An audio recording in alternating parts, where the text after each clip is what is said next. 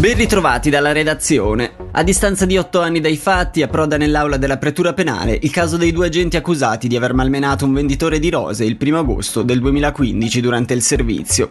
Lo riporta la regione. Il processo ai due agenti della polizia della città di Lugano comincia oggi a Bellinzona. Le accuse sostenute dal procuratore generale Andrea Pagani, dopo il decreto d'abbandono firmato dai due precedenti procuratori, sono di abuso di autorità e di lesioni semplici. La situazione legata alla presa a carico dei richiedenti asilo attribuiti al Ticino e alloggiati nei centri gestiti su mandato cantonale non è sfuggita di mano.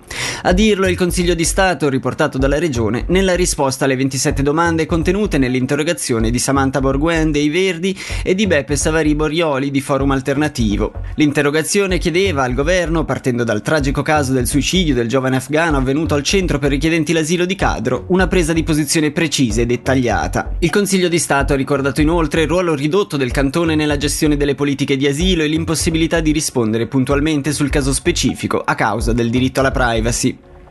Un incendio è scoppiato ieri sera verso le 18 alla Gra di Vezio, lo riporta Ticino News. Di proprietà del patriziato, la Gra era stata inaugurata nel 2006 ed era accesa da domenica per seccare le castagne con il metodo tradizionale. La muratura ha resistito, ma la soletta e il tetto sono stati completamente distrutti. Le cause dell'incendio sono ancora da stabilire. Compie dieci anni il Festival del Film dei diritti umani di Lugano, che torna quest'anno dal 19 al 29 ottobre e che porta con sé parecchie novità. Il numero di giorni della rassegna raddoppia e debutta inoltre il concorso internazionale per i lungometraggi. Delle grandi soddisfazioni per gli organizzatori, quindi, che consacrano un festival già noto e importante in Svizzera, secondo solo al Festival del Film sui diritti umani di Ginevra.